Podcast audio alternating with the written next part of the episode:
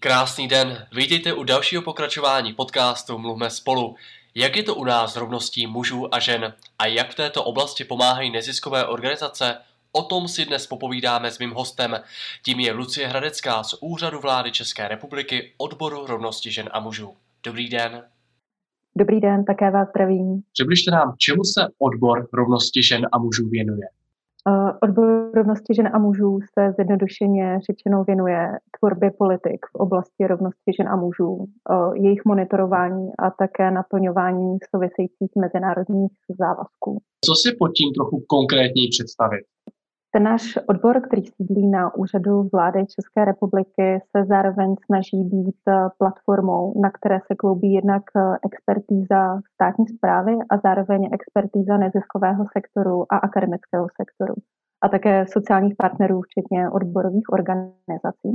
A snažíme se vytvářet prostor pro dialog mezi těmito aktéry a snažíme se využívat občanského sektoru pro to, aby mm, nám předal svoje znalosti z terénu, kde má možnost bezprostředního kontaktu s lidmi, vidí jejich problémy a aby se podílel na formulaci těch opatření, které se potom předávají vládě a ministerstvu.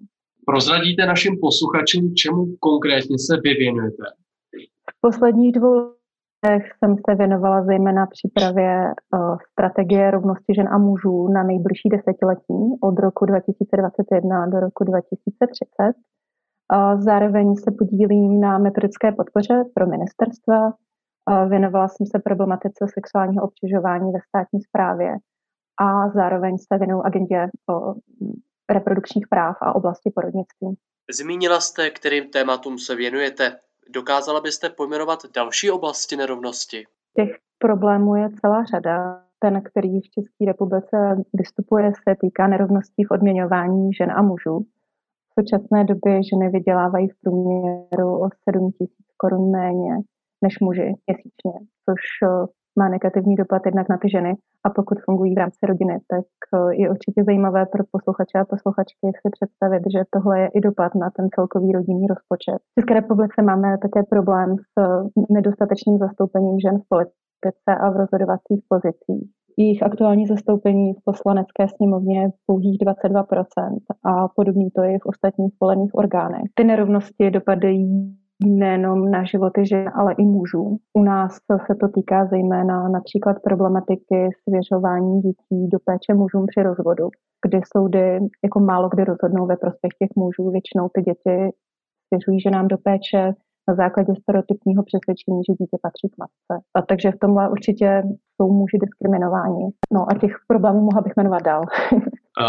Čím to je, že je tolik problémů, nicméně možná rozšířím tu otázku, co proto právě dělá odbor, aby se tato situace zlepšila. Těch příčin těch nerovností uh, je celá řada. Určitě není možné prstem ukázat na jednu nebo dvě věci, že tak to je a tohle, když vyřešíme, tak uh, bude tady rovnost na věky věku. To ne.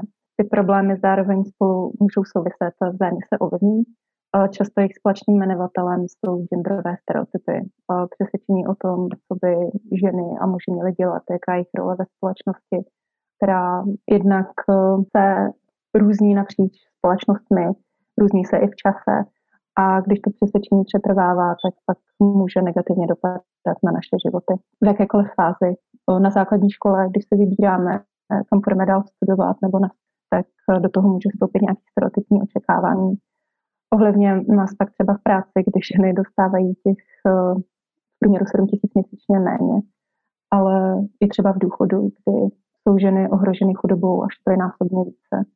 Zároveň pokud například muži uh, mají zájem podílet se aktivně na péči o své děti, tak se na ně někteří můžou koukat skrz prsty, že jsou asi nějaký divný, když nechci dělat kariéru a chtějí se podívat na péči o děti. Takže se snažíme pracovat na tom, aby ta rozhodnutí nepodléhala těmto stereotypům. Když se bavíme o některých tady z těch problémů, o kterých, jaké jsou faktory, že k těmto problémům může docházet? Pandemie COVID-19 se velmi negativně podepsala na již existujících nerovnostech, prohloubila je, svědčí o tom výzkumy, jak zahraniční, tak české provenience. Například právě domácí násilí, o, tam došlo jako k výraznému nárůstu a problémy, které existovaly už před covidem, se zvýšily od neziskových organizací, které působí v první linii, takzvaně v první linii obětem tohoto násilí, report, reportovali až 40% nárůst násilí. Náš odbor obecně se snaží sledovat společenský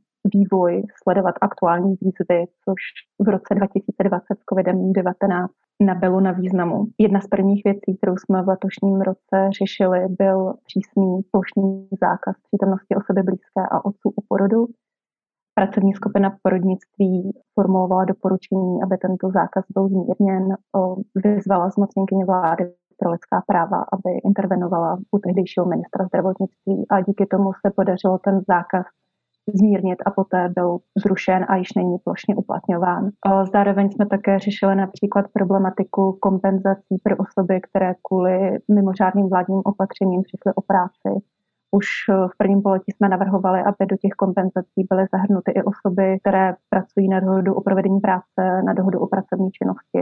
A čas, často jsou to ženy, takže to na ně také dopadá, což se v druhém pololetí o, začalo řešit. Začaly se řešit i kompenzace pro tyto osoby. A v té oblasti genderově podmíněného násilí o, jsme se snažili hned v prvním pololetí rozjet informační kampaň. Spolupracovali jsme například s dopravci po celé České republice, kteří nám umožnili využít to jejich inzertní plochy, kam jsme připravili plagáty, kde byly čísla informačních linek, kam se mohly obracet jednak oběti násilí a jednak osoby, které si byly vědomy toho, že mají problém se zvládáním agrese v karanténě. Obdobně teď eh, nedávno v listopadu jsme pořádali mezinárodní konferenci, které se zúčastnili eh, aktéři a aktérky, policie, OSPOD, neziskové organizace, psycholožky, psychologové, kteří v té oblasti působí a snažili se právě formulovat doporučení o, na základě té uplynulé doby. Při té příležitosti jsme zároveň ve spolupráci s ministerstvem financí podpořili vyhlášení dotační výzvy, která umožní budování kapacit asilových domů a dalších specializovaných služeb pro oběti domácího násilí. Zeptám se už třeba v tomhle stádiu v době pandemie. Vy jste vyvinuli, jak jste mluvila, o některých aktivitách, které, nebo v těch problémech, které se prohlubovaly. Zaznamenali jste už v této fázi, v posledních měsících, nějaký zvýšený třeba zájem i neziskových organizací, protože jste mluvila o nějaké spolupráci i s nimi? Určitě. Kromě již zmiňovaných neziskových organizací, které nás právě upozorňovaly na ten dramatický nárůst násilí v rodinách v době karantény, tak to například byly i neziskové organizace, které řešily pomoc ženám, které byly těhotné, měly těsně před porodem a museli čelit tomu zákazu přítomnosti osoby blízké a vůbec jako měli strach o sebe, o svoje dítě v době covidu. Nebyly dostatečné informace, takže tyto organizace spustily pomocné linky pro ženy, pro jejich rodiny, aby s nimi tyto otázky řešily. Zároveň ty neziskové organizace, které združovaly osoby, které působí ve zdravotních a sociálních službách, tak eh, aktivně nabízely svoje kapacity, aby mohly pomáhat v první linii jak těch zdravotnických zařízení, tak eh, případně i v domech důchodců a důchodkyň a podobně. Co je strategie rovnosti žen a mužů? Vůbec nám představte, o, jakou, o jaký dokument vlastně jde. Ta strategie je jakýsi návod pro státní zprávu, jak eh, se snažit dosahovat rovnosti žen a mužů. Nebo jak při nejmenším zamezit tomu, aby se dál prohlubovaly stávající nerovnosti. Mapuje situaci v České republice, eh, zohledňuje specifika České republiky a ukazuje cestu a cíl, kam jít na dalších deset let a byť eh, je určená hlavně pro státní zprávu, tak obsahuje takový silný apel na to, aby státní zpráva spolupracovala s občanským sektorem. Jaké jsou cíle takové strategie? Zkuste nám vypíchnout nějaké opravdu nejdůležitější, nebo možná nejzvučnější, nebo nejkontroverznější cíle, protože předpokládám, že budou právě narážet na ty největší problémy ve společnosti. Neřekla bych hlavní cíl, ale spíš vize. A tou vizí uh, je rovnost to rovnost a spravedlnost. To, že mm, můžete fungovat svobodně a mm, máte kvalitní život. Jak muži, tak ženy. To je taková zastřešující vize té strategie. A dokument je rozdělen celkem do osmi oblastí. Práce a péče, rozhodování, bezpečí, ta oblast bezpečí řeší problematiku násilí, dále je tam oblast zdraví, oblast vědy a vzdělávání, oblast společnosti v nejširším slova smyslu, tedy kromě spolupráce s občanským sektorem, tak i řešení osvětových kampaní k potírání genderových stereotypů. A potom jsou tam takové dvě oblasti, které se soustředí jednak na zahraniční politiku a potom vůbec nějaký základní rámec toho, co by měla dělat státní zpráva, aby ty cíle obsažené ve strategii mohla naplňovat. Jakým způsobem se na její tvorbě podílely neziskové organizace? A jak vlastně probíhá v oblasti rovnosti žen a mužů právě spolupráce s neziskovým sektorem? Neziskové organizace na přípravě strategie měly opravdu velký podíl, čímž to bych jim ráda ještě jednou poděkovala. My jsme usilovali o to, aby proces přípravy strategie byl co nejvíc participativní, takže už od počátku jsme se snažili oslovit primárně právě neziskové organizace a akademický sektor. Chtěli jsme, aby nám potýkají, kde jsou ty problémy v terénu, co je potřeba řešit. Obdobně od lidí v akademickém sektoru jsme chtěli mít k dispozici nejaktuálnější výzkumy v dané oblasti a chtěli jsme skutečně, aby ta strategie reagovala na existující aktuální problémy. Takže v tomhle směru pro nás byly velkou oporou a velkou pomocí. Byly součástí přípravných expertních skupin a návrh strategie jsme s nimi konzultovali i v těch dalších fázích. Říkala jste, že strategie vstoupí v platnost příští rok.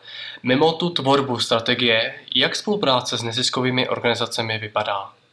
Zjednodušeně řečeno, ta spolupráce probíhá ve dvou liniích. Úřad v té první se snažíme o aktivní spolupráci, kterou se snažíme podpořit i dotačním programem úřadu vlády, který tady existuje několik let a soustředí se na podporu aktivit neziskových organizací v oblasti rovnosti žen a mužů. Je vyhlašován každoročně, vždy v létě je vypsaná výzva, která je vždy na další kalendářní rok.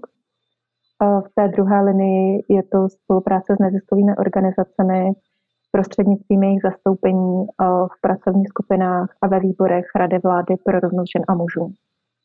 Jakou máte zkušenost s tímto dotačním programem, co se týče projektů?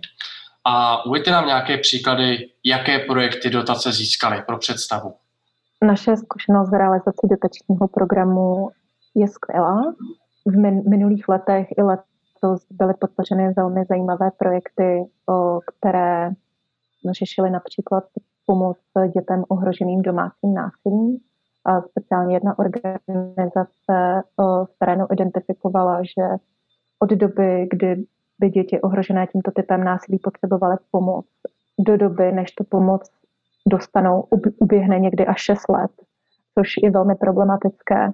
Takže se snaží právě intervenovat v této oblasti a zajistit dětem a jejich rodinách pomoc, zamezit tomu, aby docházelo k mezigeneračnímu přenosu těchto vzorců, které jsou často spojeny i s nějakými genderovými stereotypy a násilným chováním.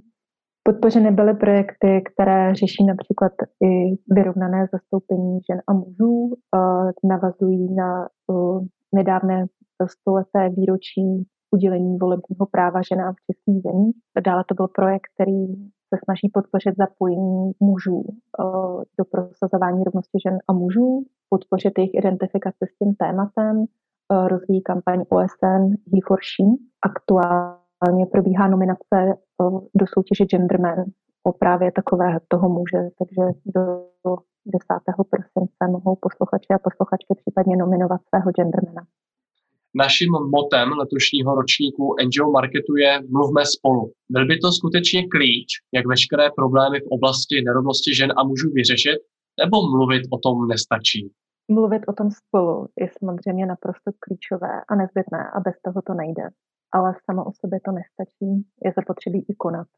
Takže není to klíč pro všechny problémy, ale jako je to nezbytná součást, protože když eh, státní zpráva nebo kdokoliv koná, aniž by se zeptal a vedl ten dialog, tak to většinou nedopadá dobře. Takže určitě mluvme spolu, to je první krok. Jak člověk sám by měl začít u sebe, když by chtěl podpořit nebo oddálit ty problémy? Pokud jsou tady posluchači a posluchačky, které to zajímá, dosud se tomu tématu moc nevěnovali a chtěli by se o něm dozvědět více, tak bych jim určitě doporučila sledovat naše facebookové stránky, je rovnost, kde se snažíme o v podstatě každodenně informovat o tématech, která souvisí bezprostředně s rovností žen a mužů. Um, takže určitě tohle je první kanál, kde je možné dozvědět se více. A v případě, že um, ta úvaha překročí osob, jejich osobní život a chtěli by s námi spolupracovat i na úrovni své organizace, tak uh, se na nás můžou obrátit uh, prostřednictvím zmiňovaný, zmiňované facebookové stránky, to je rovnost, případně um, na kontaktech, které jsou uvedeny na webu uh, vláda.cz v oddílu rovnost žen a mužů. Perfektní, já vám moc krát děkuju, že jste byla naším hostem dalšího dílu podcastu Mluvme spolu a že jsme se mohli pobavit i o takto zajímavém, ale i problematickém tématu. Nicméně jsme mohli slyšet, že právě i váš odbor a pomocí i neziskových organizací vytváří prostředí, aby se tyto problémy zlepšily. Moc vám za to děkuji, paní Radická. Také děkuji a přeji hezký večer. Na další díl pokračování podcastu Mluvme spolu se můžete těšit už za týden v pondělí 14. prosince. A tématem se příliš nevzdálíme. Naším hostem bude Zdeňka Pecharová ze Spolku pro ochranu žen. Najdete ho na Spotify Online Forum 2000 a nebo na webových a facebookových stránkách NGO Marketu. Mějte se krásně a naslyšenou.